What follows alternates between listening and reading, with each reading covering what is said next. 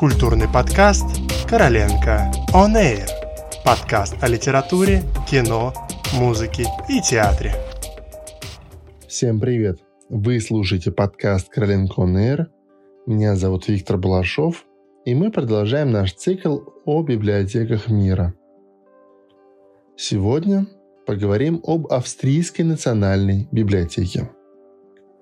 Рождение этой сокровищницы начинается в 1368 году при правлении Габсбургов.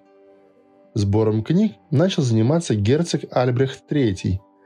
Он же заказывал переводы с латыни на свой родной немецкий язык. Изначально произведения хранились в часовне Хофбурга. Первой книгой библиотеки было Евангелие, написанное золотом вносили свой вклад в пополнение коллекции ценными экземплярами произведений для библиотеки австрийские императоры Фридрих III и Максимилиан I. Максимилиан I был стратегом и военным начальником.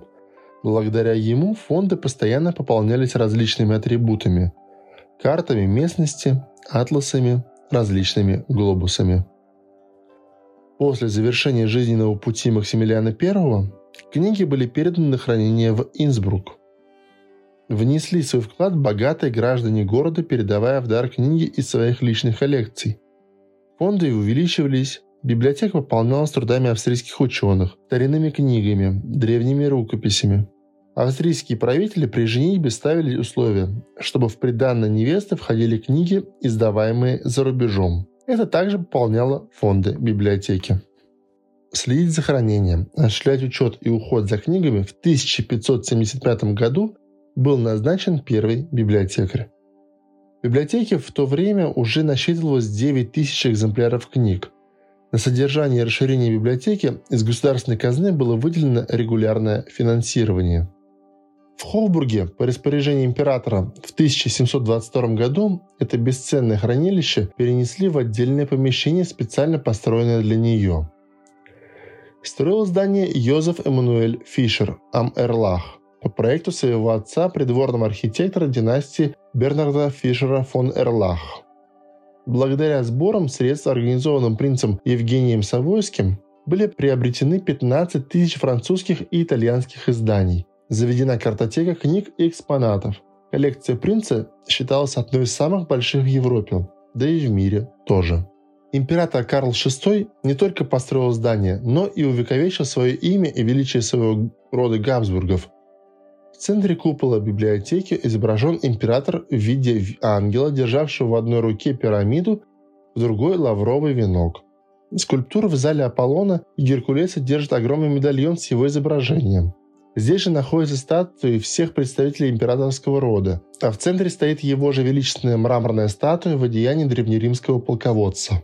В 1920 году была провозглашена Австрийская республика. 10 октября 1920 года Конституционное национальное собрание приняло федеральный закон о провозглашении Австрии Демократической парламентской республикой. Венскую достопримечательность переименовали в Австрийскую национальную библиотеку. В Европе она считается самой крупнейшей времен барокко. Что же посмотреть в библиотеке? Австрийская национальная библиотека является частью продолжения императорской резиденции – Фасад здания украшает скульптурная композиция. Над центральным входом фигура Афины Паллады управляет квадратной коней, побеждая невежество и зависть. По бокам находятся глобусы земли и неба. Работа мастера Лоренцо Матиелли. Позолоченные глобусы – это символика знаний между небом и землей. Библиотека удивляет великолепием интерьера. Огромными стеллажами книг, красивой лепниной и фресками под куполом – Работа австрийского художника Даниэля Грана.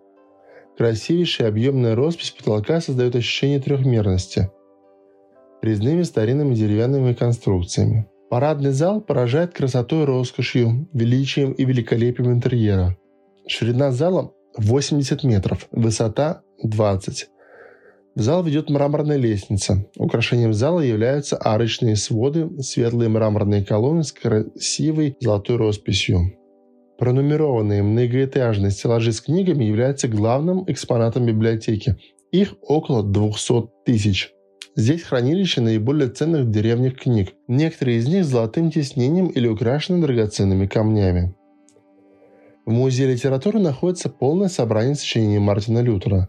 а также старинные книги, изданные в разные эпохи. Здесь часто проходят выставки, мероприятия на различные темы и семинары.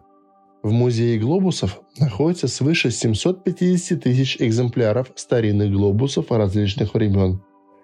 Карта звездного неба, и есть два глобуса возрастом 350 лет. Работа венецианского историка Винсенция Коронелли диаметром более метра каждый. Один изображает Землю, другой – небо.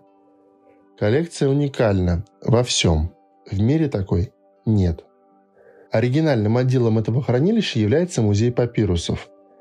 В нем хранится 300 экземпляров древнейших рукописных текстов, много папирусов из Древнего Египта.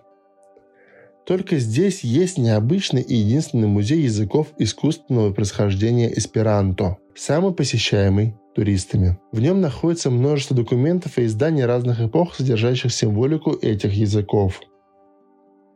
Императорская библиотека – это хранилище всех известных австрийских изданий, древних рукописных редких книг. Есть редчайшие книги и рукописи, датированные IV веком. Произведения «Венский генезис» шестого столетия, открытки времен Кайзера, журналы, газеты, письмена на глиняных и каменных табличках, автографы, плакаты. В коллекции библиотеки 8000 инкунамбл. Это написанные и изданные в единственном экземпляре книги в Европе до XVI века. Также печатались тиражами по 100 или 200 штук. В настоящее время эти уникальные произведения являются редкой ценностью. В коллекции 180 тысяч папирусов находится древнейший, датированный 16 веком до нашей эры. Есть коллекция нот и музыкальных произведений Рихарда Штрауса и Антона Брункера, первые печатные произведения Брункера и Штрауса. Хранятся редчайшие книги по музыкальной литературе. Также имеется архив фото, изображений и графики. В нем собраны картины, журналы и газеты, а также в нем проводятся выставки и тематические вечера. На сегодняшний день в этом храме великолепия, знаний и искусства хранятся книги всех авторов этой страны, издаваемых за рубежом и произведения о ней. Все каталоги оцифрованы и доступны онлайн. А на сегодня все. Спасибо, что слушаете наш подкаст. До новых встреч!